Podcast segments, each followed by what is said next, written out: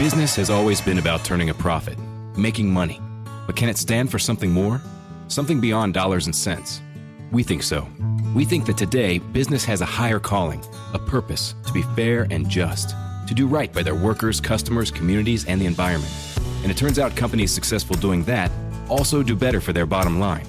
When you see the Just Capital seal, it means this company is a force for good. Visit justcapital.com to learn more. Welcome to Healing Conversations with Pastor Dave Roberts. Wish your relationships were deeper and communicating was easier? Do you leave conversations feeling frustrated and empty? Healing Conversations helps us reveal our truest and deepest identities. Dave Roberts, senior pastor of Montrose Church and author of Healing Conversations, brings us insight on how we can deepen our love for each other by way of good communication. Let's work on this together. And now, here's Pastor Dave. Well, good morning and welcome. We are thinking today uh, along those lines that we have been the last few weeks overlooked. And uh, overlooked is dealing with those overlooked little books in the Old Testament called the Minor Prophets. And each of them uh, are stories that have significant impact on what's happening in our own world and our own culture. These uh, prophets of the Old Testament drilling down into some very specific things. And uh, we're going to talk about one of those people today. Uh, his name is Micah. He lived in a, a little town way out southwest of Jerusalem. And so, if you stop for a minute and you think about uh, this setup and who he is and where he lives, he lives on the outskirts of Jerusalem, and uh, he lives uh, sort of on the to the southwest, which means he lives on the on the plain of Judah. He lives uh, in an area that is adjacent to the Mediterranean Sea. He's getting close to the coastal plain there in a little village and so some commentators and uh, scholars think that uh, Micah was sort of a country fella who kind of lived out in the middle of nowhere and and had a sort of a separation from all of the politics of the day. And so he has a clear view of what God is doing and saying. But I think as we get into the story, we're going to find out that Micah was actually fairly well connected and tied to the politics of Jerusalem, and he knew a lot about what was going on. And we can we can glean from his writing and some of the things that he says and does uh, that he's really tied in. A few weeks ago, we talked about Amos. Amos was uh, another prophet who came from a small town. He was a farmer. He lived to the southeast side of Jerusalem, so more inland towards the Dead Sea, more in what we officially call the wilderness, but certainly the desert area. Uh, and he was a genuine farmer, sheep herder, uh, and was that country guy that uh, you know just wasn't caught up in it all, but had prophetic words to speak. Micah's not that guy. He comes out from a small village, but uh, a lot is going on in his story. So he lives at a time um, where the kings of Judah are Jotham and Ahaz and Hezekiah. Uh, it's just before the fall of the northern kingdom, about the same time as the story we told last week about Jonah. And so here's what's going on in the world of Israel at the time. The northern and the southern kingdom are split. They have been split for uh, almost 200 years now.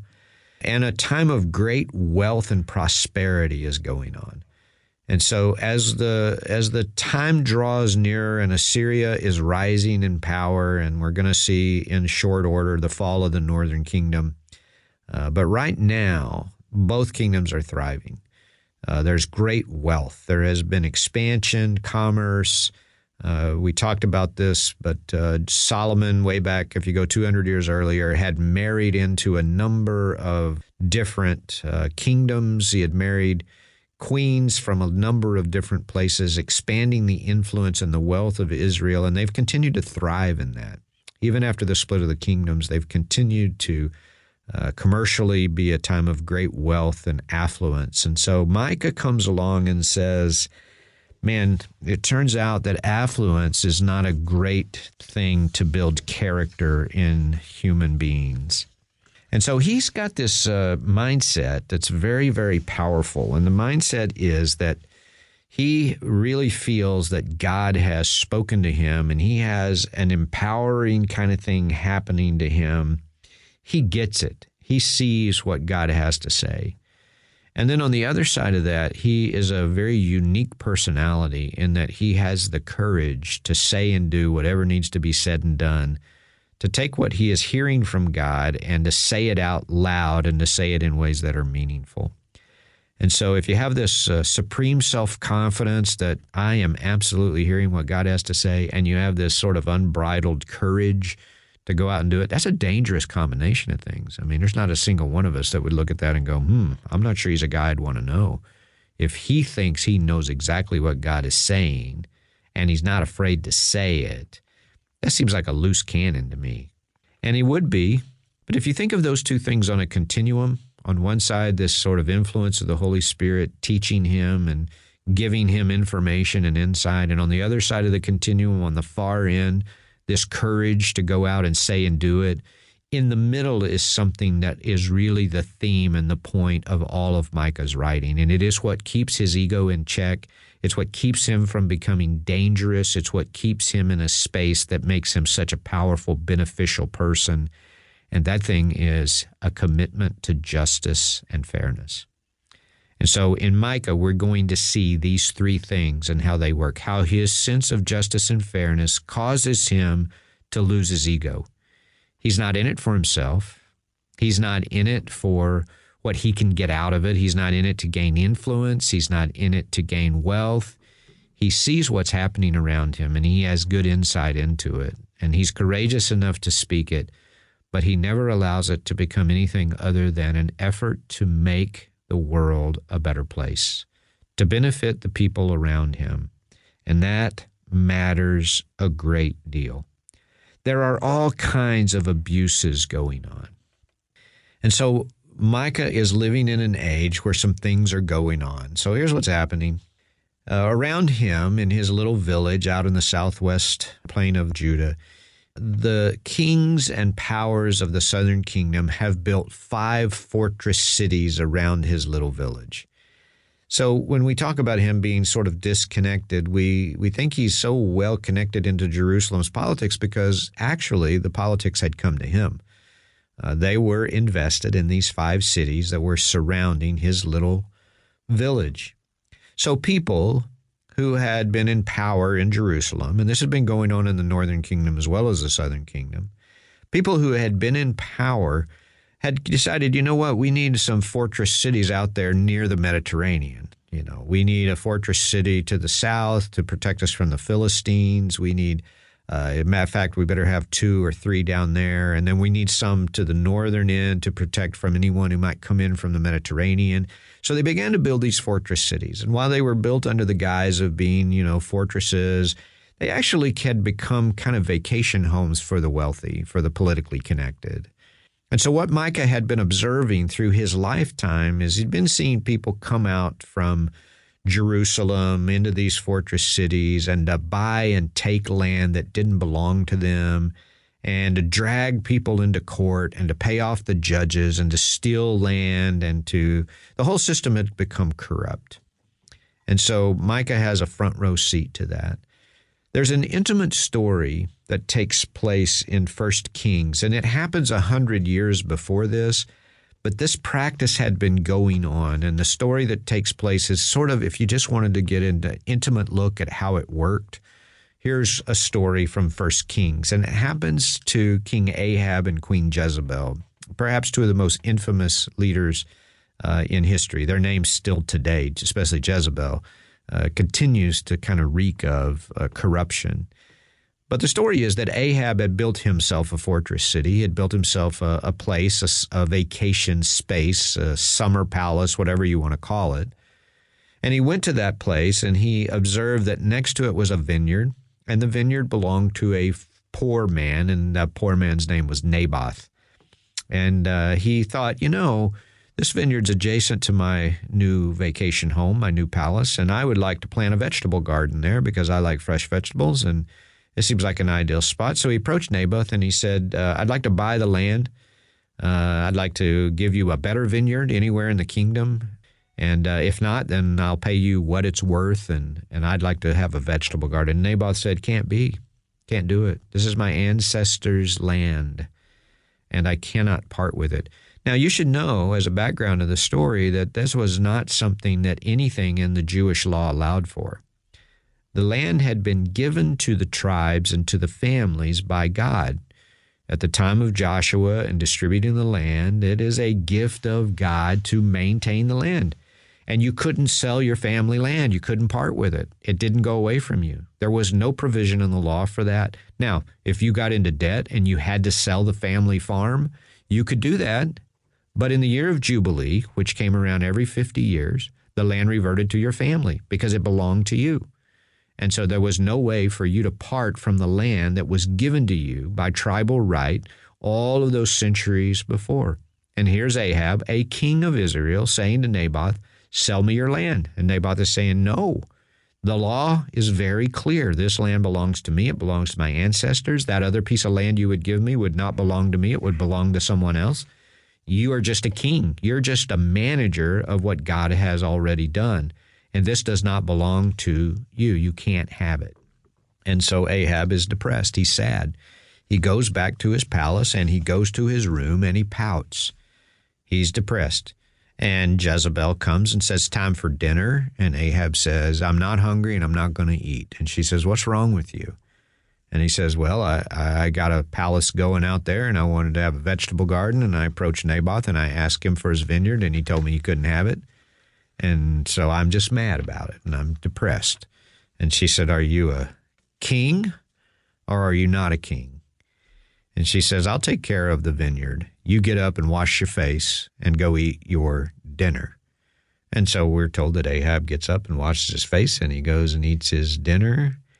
And meanwhile, Jezebel sends a message to the leaders around the little village where Naboth lives and says, Throw a big party and invite Naboth and sit him in a place of prominence where everyone can see him, and put two people on each side who will testify against him.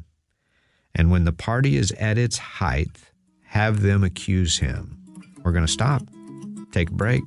We'll finish the story of Naboth right after this.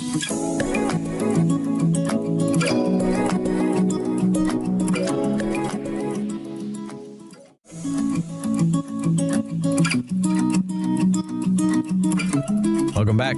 You're listening to Healing Conversations on KABC 790. I'm Dave Roberts. We're talking about leadership and overlooked leadership, and we talked about it a little bit last week, talking about it a little more, talking about the story of Naboth and the prophet Micah. 100 years apart, Micah lives in the southern kingdom 100 years after Naboth. But just as an example of what Micah was experiencing around his little village on the plain of Judah, it turns out Ahab wanted a piece of land, and uh, Naboth, who owned it, said no. And uh, uh, Ahab was mopey about it. And Jezebel said, Don't worry about it, I'll handle it. She sent a message, throw a big party, seat Naboth in a place of prominence. And during the festivities, when everybody is there and everyone can see, have the two people on either side stand and accuse him of blaspheming against God and blaspheming against the king and drag him out of the city and stone him to death. And so, the bribe in place, the officials in the village take Naboth and they set him down and they accuse him and they drag him outside the city. And then Jezebel approaches Ahab and says, Now go buy the vineyard because it is now available to you. And so Ahab does.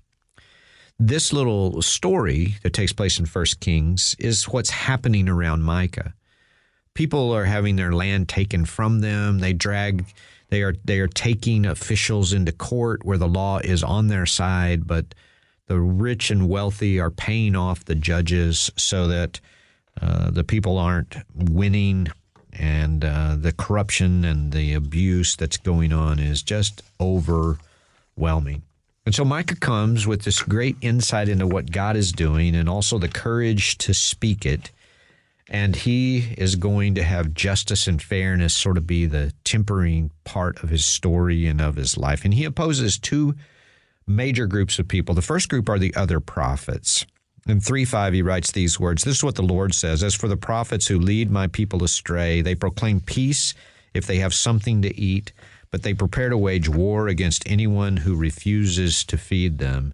And so, what Micah is saying is the prophets will say whatever you want them to say if you are willing to pay them off. And so he opposes the prophets who are supposedly speaking for God but have become a part of the problem.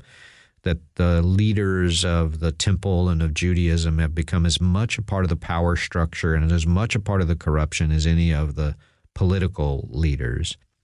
And that leads to the second group he opposes, and that is the leaders, the actual political leaders, the leaders of the people of Jerusalem. Micah 3 1. Then I said, Listen, you leaders of Jacob, you rulers of Israel, should you not embrace justice? You who hate good and love evil, who tear the skin from my people and the flesh from their bones, who eat my people's flesh, stripped off their skin and break their bones in pieces, who chop them up like meat for the pan, like flesh for the pot. Then they will cry out to the Lord, but he will not answer them. At that time, he will hide his face from them because of the evil they have done. And so he not only opposes the prophets, but also the leaders who are taking the people and taking what is rightfully belongs to others, and he is, and they are using it for their own entertainment. And it's kind of what the world has come to. And it happens in times of affluence. It happens when things are going well, sometimes in difficult times, in times of difficulty and tribulation and trouble, we we sort of double down and we become more serious about the deeper things and fairness and justice and right and wrong. But when things are going well, we have a tendency to sort of overlook that. So Micah's judgments really kind of come down to three rebukes. And this is what he talks about. Number one, the leaders are perverting justice. Justice is no longer justice. The leaders speak and act in ways that just aren't fair. I'm so glad this isn't true anymore. I'm glad we don't really deal with this in our practical lives now. It seems that the leaders favor some over others. Justice is supposed to be an even handed and egalitarian system that offers protection for everyone, but the religious elders and the government leaders had lost all sense of justice. And Micah comes along to speak over them and to say, hey, God is about justice and fairness. If it's not just and it's not fair, don't blame God because that's not who God is and that's not what he's about and that's not what he stands for. Secondly, the leaders had begun to covet the belongings of others. They had come to believe that whatever they wanted was theirs to take. That it didn't matter who had it or where it came from, that if they wanted it and desired it, it was their right to take it. The families connected to the tribes had been given the lands on which they lived section by section and parcel by parcel, and they had no right to it. In fact, what Micah will ultimately say to these folks is, You have taken what has not belonged to you. Now you better buckle up because Assyria and Babylon is going to come and they're going to take what you think belongs to you. And so it's going to be the ultimate justice, is because what you have done to others is going to happen to you. Number three, he opposes hypocritical religiosity. That's a big saying. He opposes the folks that act like they're super religious, but they don't stand for anything fair or just or right or good, but instead they're lining their own pockets and they're enjoying the wealth of a great life. They're committing themselves to their own entertainment. They're committing themselves to their own comfort. They're committing themselves to building for themselves uh, some kind of nest egg. I'm so glad our leaders don't do this anymore. I'm so glad that when we look at our leaders, they are not among the wealthiest people in our society, living lives that most of us can't even imagine, while others just struggle to put food on the table. I'm so glad we've grown and matured in ways where this is no longer a case. I'm so glad that just for the typical human being, you know, that we are not living just to perpetuate our own existence, but we have some great concern for those around us as well. And so he opposes, in fact, very, very pointedly, he rebukes those religious, those folks that pretend to be religious but don't have any compassion. Micah 6 6. With what shall I come before the Lord and bow down before the exalted God? Shall I come before him with burnt offerings and calves a year old? Will the Lord be pleased with a thousand rams, with ten thousand rivers of olive oil? Shall I offer my firstborn for my transgression, the fruit of my body for the sin of my soul? He has shown you, O mortal, what is good. And what does the Lord require of you? To act justly and love mercy and walk humbly before your God. And so the, the idea is simply this you know, what you've sown, you're going to reap. And what God really wants from you is to to love mercy and to act justly and to live in some humility. Act like you're accountable to something than your own wants, and needs, and desires. Like ultimately, that it matters what we choose. It matters how we live. It matters how we behave. It matters how we treat others. It matters. It matters. It matters. And yet, Micah is a story of great hope. And so, as we move into chapter 7, we read these words in verse 18 Who is a God like you? Who pardons sin and forgives the transgression of the remnant of his inheritance. You do not stay angry forever, but delight to show mercy. You will again have compassion on us. You will tread our sins underfoot and hurl our iniquities into the depths of the sea. You'll be faithful to Jacob and show love to Abraham as you pledged an oath to our ancestors in days long ago. And so he says there's three reasons in the face of all the corruption and all the power struggle and all the bribery and all of the abuse that's going on, there's a reason for hope. And here's three of them. Number one, it's God's covenant love. God says, I'll do my part, you do your part, and I will always stick with you. I will never leave you, I'll never forsake you. That God has made some promises and He's serious about taking care of people. I, think that matters. I think God is in the business of caring for human beings. Sometimes we get lost in our own story. We drill down so far into what's happening to us that we forget that God's in it for the good of everyone. Talk about Jonah last week. He, we want him to love those we love and hate those we hate, but that's not how God works. God loves the people who are his creation, which is every single person who's ever walked the face of the planet, if you want to believe the biblical narrative which means that we're responsible to love every single person who walks on the face of the planet.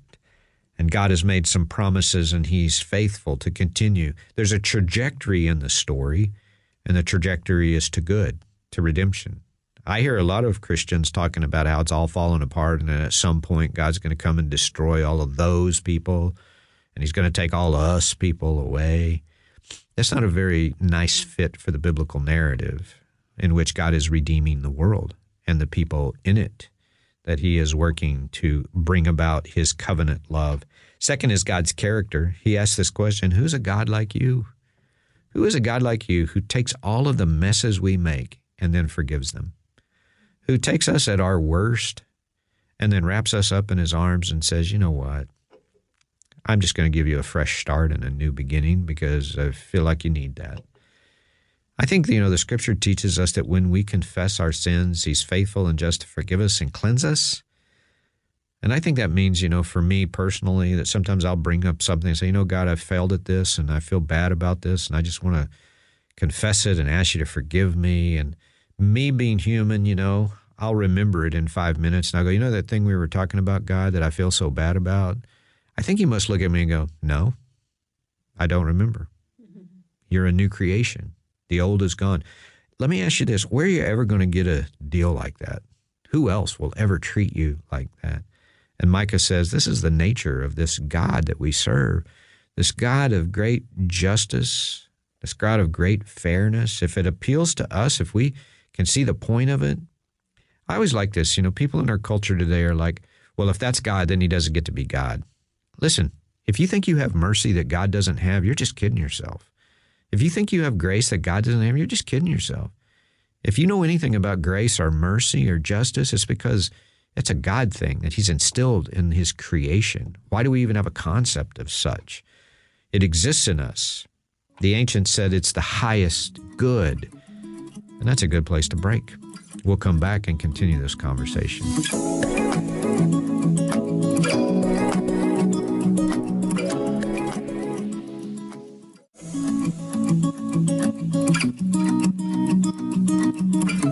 Welcome back. You're listening to Healing Conversations on KABC 790. I'm Dave Roberts. We're talking about overlooked leadership. Micah, this guy who has this empowering insight from God and this great courage to go share it, but instead of using it for his own means, he in the middle is tempered by great sense of fairness and justice.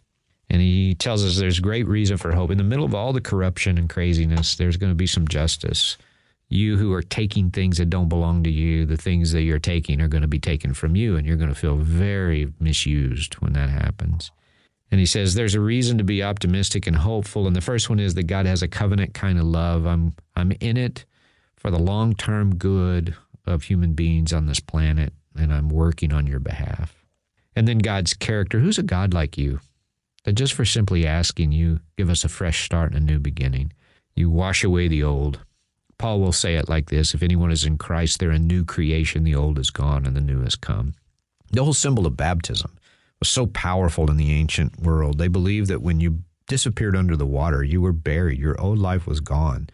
That person died, and then you were resurrected to a new life. So that even within Roman law, if you had a debt, you had to collect the debt before the person was baptized because after baptism they were that old person didn't exist anymore. This was a brand new creation. And those images of the ancient world are picked up in the traditions of Judaism but also Christianity. It's a burial to the old life. We we take groups to Israel every couple of years, and one of the highlights of that is a, a morning in which we go down to a place called Yardenit. It is a baptismal site just south of the Sea of Galilee and the Jordan River. Uh, as the Jordan empties out of the Sea of Galilee, and we give everyone on the trip an opportunity to be baptized in the Jordan River, and it is uh, it's a powerful moment to just think about all that it involves and all the symbolism of it, and to be given an opportunity to say, "Wouldn't you like to wash a bunch of stuff away? Just fresh start, new beginning, forgiveness, real forgiveness." Who is a God like that? Micah asks who forgives in that way. And then finally, he highlights one last reason for hope is the promises that God keeps his promises, that even when we're faithless, still he's faithful, and his promises to do good, his promises to bring about justice. I, I mentioned as we went to break the summum bonum. The ancients believed that God was the highest good, the summum bonum, the sum of all good. And so they would say, if you think about an attribute and you think, well, if, you know, God should be X, then that's God. And then tomorrow you think, but this no, but but it'd be better if God was, yeah, then that's God. God is the highest good. God is the one of whom you can think nothing higher. It's so funny in our culture how we've become folks who are like, well, if God is like that, then I don't I don't love him. He can't be God. Well, if that's your concept of God, it's not God if you believe you're having a sense of mercy or justice or you have insight into the way the culture ought to work and that happened independently, God is the highest good. And He is a God of great love and a God of great mercy and a God of great compassion, but also a God of justice and fairness. Which leads us kind of to the final little wrap up here before I bring Eric into the studio, and that is how are you leading? Are you really, and, and we can just do this in form of a question, what percentage of time do you spend on yourself and your stuff? You know, how much energy are you giving to perpetuating your own existence as opposed to making the world a better place to live, making your own home a better place, making your own family? Somewhere, the problem in Israel was that people had become more interested in self indulgence than sacrifice. And surely that can't be true of us, right? That we're more interested in what's pleasing to ourselves than sacrificing for the benefit of the people around us, even in our own families, our own extended families? I mean, what would it be like if we took some of this stuff seriously and we believe that God was a God of great mercy, that what he wants from us is he wants us to act justly and to love mercy and to walk humbly before our God? Eric, welcome to the studio. How are you? What's up, Dave? Hey. Hmm. so you had a big grin on your face at some point. So I'm, it makes me, you know, a little bit you know, scared. Honestly, it makes me scared. I don't know what you've come up with to ask or say. Yeah. And you've been gone for a few weeks, you know. I mean, you were here last know, week. two weeks in a row. And that just makes me think that you've probably been saving up stuff for a while, you know, playing, you know, how can I embarrass him on the radio? Is that what I'm trying to do? no, no, no, no, no. You are asking good questions. You always ask good questions. I don't trying- always have the answers. Like Micah, I'm just trying to keep the leadership in check. I'm speaking out against the leadership and the false prophets. Oh man. Well, there you go. There you go. Well, I've always been a little power hungry, and I yeah, am, it's totally you. I am so into that. You if know. I, th- the first thing I describe you as is power hungry always. it's definitely you. Well, you know, somebody might be tuning in for the first time. and going, I don't know what these guys are talking about. That's true. That's anyway, true. so what do you think as we talk about Micah and leadership and Well, the I- story of Naboth and all that stuff? I was laughing because the story of Naboth is the Emperor's New Groove. Oh, It's the yeah. same plot. Yeah, isn't it? Right. Yeah. yeah but every- instead of the king wanting to build a swimming pool on someone's Yeah. land, he wants a vineyard. Like I was waiting for you to say, and then God turned King Ahab into a llama, And there and was. Queen Jezebel and Kronk went and got Naboth. like it's the same exact plot. that is really good. I had not created that parallel. And there are other people out there right now going, I don't have no idea what I you're know. talking I have about. an eight-year-old, that's why. seen- Oh, well, that is a great movie. It is a great That movie. is a really, really good movie. So, uh, The Emperor's New Groove. no, Yeah. it's it's dark though. It's a, it's the R version of It's- Emperor's New Groove. It's dark. It is Sometimes. I, I think about the fact that Now we, let's clear that up. Naboth is the R-rated version. Yes, of yes, the, yes. Yeah, Of so you don't need to be afraid to show your kid, you know, the Emperor's New Groove. That's not the R-rated version. That's that's a funny movie. Well done. Yeah, it is funny how like we we get all into these shows like Game of Thrones and Yeah. The Last Kingdom, you know, these Yeah. super dark, vengeful shows and the Old Testament is messed up, man. Oh man, If someone made a series about the Old Testament, Yeah. it would be TV mature. you know this thing is really funny to me because sometimes you know they will do these biblical epics, but they always have to add something, and I'm always like, why do you need to do that? The story is already, you know, it's already so dramatic and profound. Why do you need to add like the recent Noah? In which then all the stone people came to life, and you're like, uh, you know, the whole Noah story is fairly dramatic already. You know, I'm not sure we needed, you know, living The Nephilim. the right? Nephilim, yeah, Nephilim. whatever that's. yeah, so yeah, uh, but I think that's so true. It's a, it is a, and it's so. That's one of the things I love about the minor prophets. Is Micah is talking about a society that is so recognizable to us, uh, Totally. of great affluence, in which selfishness at the highest levels. Uh, sort of takes the place of justice and mercy, and that happens in the religious realm as well as in the political realm, and how it's just not okay. Nothing can sustain itself when it becomes self indulgent like that. Right. It is crazy to think like we still use the term she's a Jezebel Yes. in such a negative light. Yeah. just because of like there's a lot of bad stuff that happens that a lot of bad stuff people do Right. in the Bible, but this is one like we've held on to. Yeah. Well, that's infamous. I mean, that's that's when you really know you're infamous. When people would like, I don't know who Jezebel was, but I know she wasn't good. Yeah. I don't know when she lived or where it was, and because if you ask people, be, they wouldn't probably know she was a queen of Israel, but they would know that she was bad news. Right. I, I want to get into this because there's a part of this story that feels a little distant to me. Yep. and I want you to try to like bring it bring it back to me because when you talk about Micah like opposing the leaders and opposing the prophets, Right. I don't know how to like take that now Mm-hmm. because was Christianity was was all that like one thing then? Because it's not one thing now. Like I don't even know what leader I would oppose Sure. now. I don't know what prophets are Oh, yeah, now. Yeah. It's so fractured and Well, divided. number one, this isn't Christianity because we're still, Yeah, yeah, sorry. you know, Yeah. a few, few hundred years before Christ. So this is Judaism, and uh, you know, but I think uh, you are talking in a simpler time in many ways. Yeah. So number one, you're talking about a king. So each kingdom has a king. So we're not talking about a two-party system in which you know there are faulty leaders on all sides. You can kind of go the king and those people associated with him who make up the leadership, and then you can point to a single source of faith. You know, there's only the temple. There's only Judaism. You know, until Babylon sacks the southern kingdom and destroys the temple, there is still that central sense. There is another temple in the northern kingdom, but all are reflective of Judaism. And so it is a simpler system, and there's really only two places to point. Leadership is sort of all encompassing under the king and the royal charter, and you know the religious leadership is all encompassing under Judaism. Mm-hmm. So it is simpler in that sense. Yeah, I just don't know what that opposition would look like now. Like Yeah, if we think- had a singular person No. that was called to do that, Yeah. you wouldn't even be able uh, there there's no, No. path to be able No. to do it. Nor do I think that that's the path. I don't think the path is what we're against, it's what we're for. Hmm. I think it's getting some clarity of what is justice and what am I about as a human being? Am I about just taking care of myself and my own? Or do I feel a deeper sense of responsibility to community, You know, because in what way do we really live in community in our modern culture? Um, you know, the, those of us that are really blessed might have, you know, lifelong friends. We might have some connection beyond our own immediate family, but most people don't. Most people are pretty lonely. And we don't really have meaningful ways of expressing community. You know, church used to be a very valid way of expressing community, and, and in some instances still is.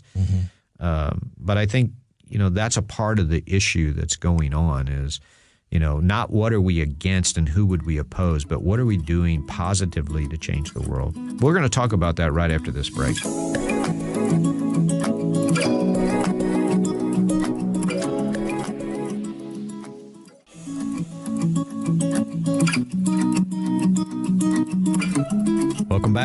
Listening to Healing Conversations on KABC 790. I'm Dave Roberts. Eric McClanahan's in studio.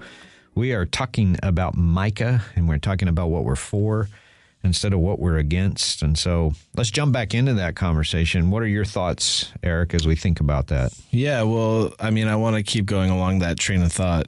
One of your points was the leadership was perverting justice.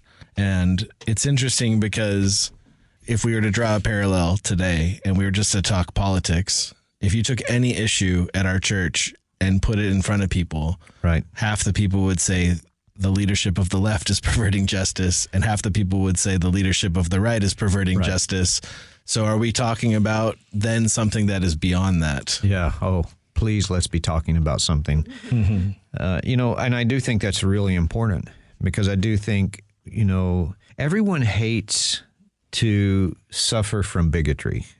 So I hate it when people talk about Christians as if we are one cohesive clump of something. Mm-hmm. And consistently, they would choose as the poster child for Christianity somebody that, you know, you and I would look at and go, oh please don't don't make me known by that that's you know those words that attitude that spirit that theology that teaching and yet we do that to each other consistently. Democrats are all blah blah blah. Republicans are all blah blah blah. Well that's bigotry. Mm-hmm. You know conservatives are this. You know liberals are this. Well they're not. You know we, we're all very different. And so if we think, and this is the arrogance, you know, we think that somehow our politics today in North America is somehow defining the world and defining human history. We are a blip on the radar. Democrats and Republicans, current leadership, past leadership, blip on the radar. You know, get out, get on a plane, go to another country, go somewhere. You know, there are folks around the world that could care less about politics in the United States of America. We are not the politics that are going to define history. Mm-hmm. We're just a time and space. And I think, does it matter what goes on here? Sure. Do we want it to be the best it can be? Sure. But to think that the whole history of the world and of the planet is being defined by the events that are unfolding inside this country is it's the height of arrogance. And so, uh, particularly when you talk about the life of the church, the church is about the kingdom of God. It's not about the United States and it's not about politics. And are we supposed to advocate? We're supposed to advocate for justice and mercy.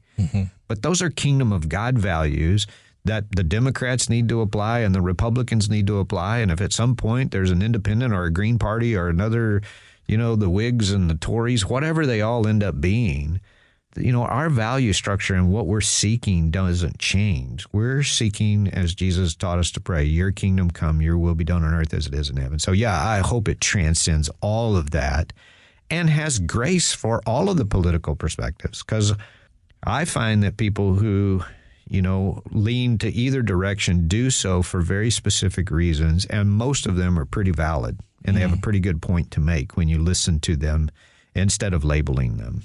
Yeah. You- I mean, it's a big problem. It is a big problem. And you call it hypocritical religiosity in this, which Well, now, I wait a have minute. to, I have Let's to look down and read because Yes. I get tongue tied every time I try to say that. Well, let's just be clear. We were saying that Micah was critiquing. Yes, yes. But yes, I suppose we could talk about that in modern terms too.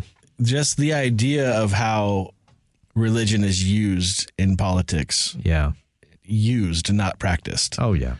Do you see hope of that changing? And what- not changing because it crashes? Like, is Yeah. somebody going to stand up and fix it? Yeah. I, I don't. This is this is where we're so intellectually lazy in general. So I hear people say, you know, most of the wars fought in the history of humanity have been fought up for religious reasons. Uh, well, if you did the tiniest bit of research, what you would find is key leaders in time have used religion as a tool to motivate people to fight in wars. But generally, the wars were being fought over power, Of course, yeah. and expansion and wealth. It, religion you know, was the way to get the Yes. the guy at his farm to come out with his sword and stand in a line. Right. And Yeah. so, you know, Plato said all those years ago when he wrote the Republic, how are you going to control the masses? Religion is a tool that controls the masses. He had no faith. He didn't believe in a, you know, in any of that. He just saw it as a meaningful tool. And I think politicians still see religion as a meaningful tool to motivate people. That's what's going on around the world, whether it's Islam or Mm-hmm. Christianity. You know, here's a meaningful tool by which we can motivate people instead of here's the genuine article about a transformed life that is full of mercy, that is full of grace, that is full of humility, where you can't, you know, what Jesus says is you're the salt of the earth, you're the light of the world. You know, where somebody comes away from an experience with somebody of faith and goes, "Man, I just I just feel better. I feel better about my life and the world and I feel more hopeful, I feel more encouraged, I feel graced, I feel loved." I think, you know, these are the two great commands, love God, love each other.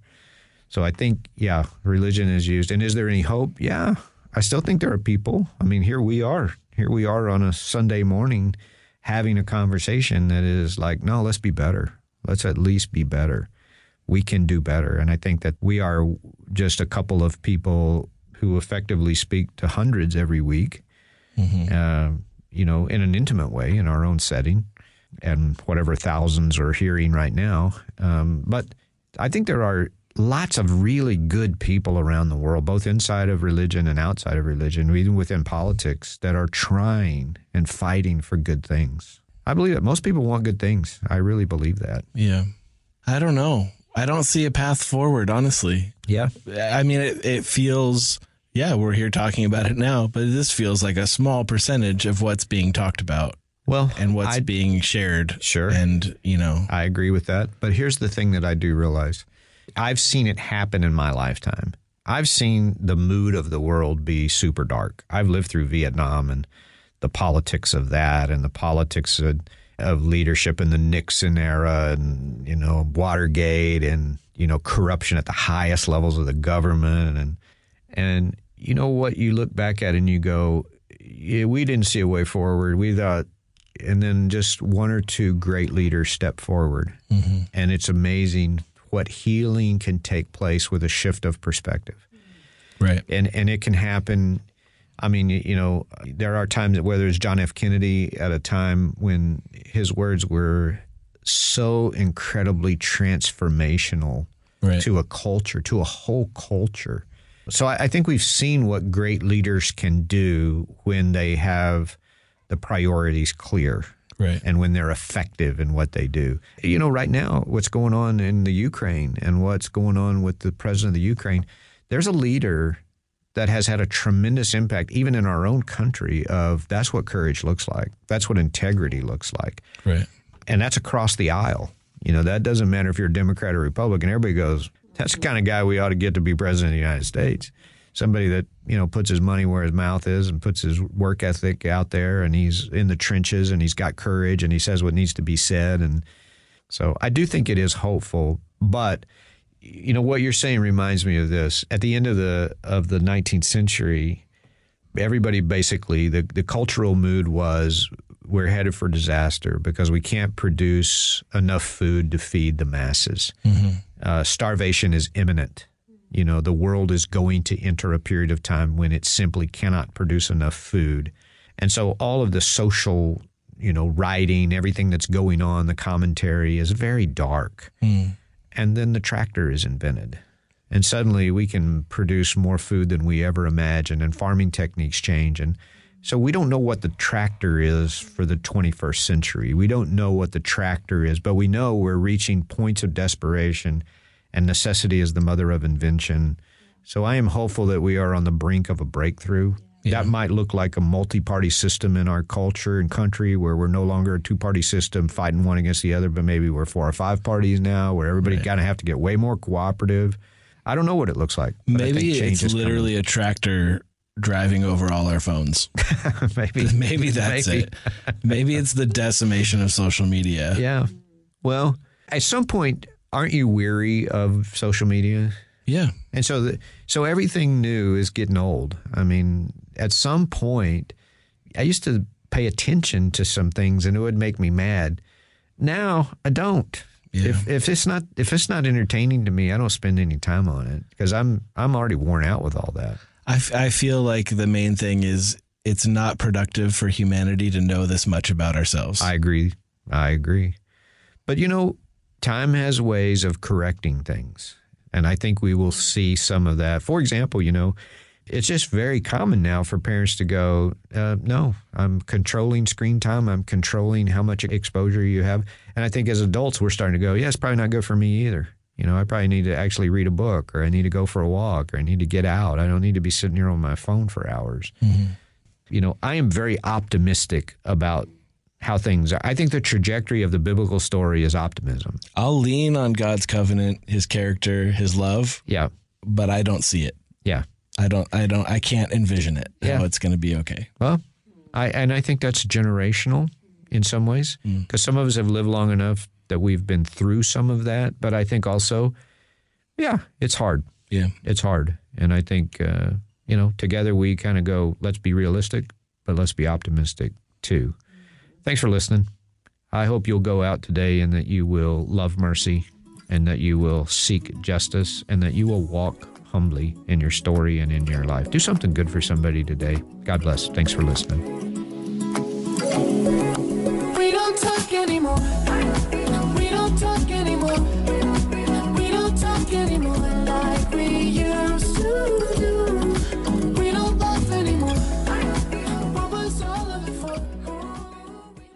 The Ed Mylett Show showcases the greatest peak performers sharing their journey, knowledge, and thought leadership. Sebastian Maniscalco. I'm a comedian. In my 20s, I wasn't like in a company, and I don't know like how marketing, sales. Yeah, you're a brand, you're a company. Yeah, and Like Jay Z says, I'm a businessman. yeah, Yeah. To that, Remind me not to quote any hip hop lyrics again. That was just a big miss. when you first said it, I'm like, yeah, he's a businessman. Yeah, I nailed it at the end. I pulled it together. It just took me a minute. The Ed Mylett Show is available on YouTube or wherever you listen.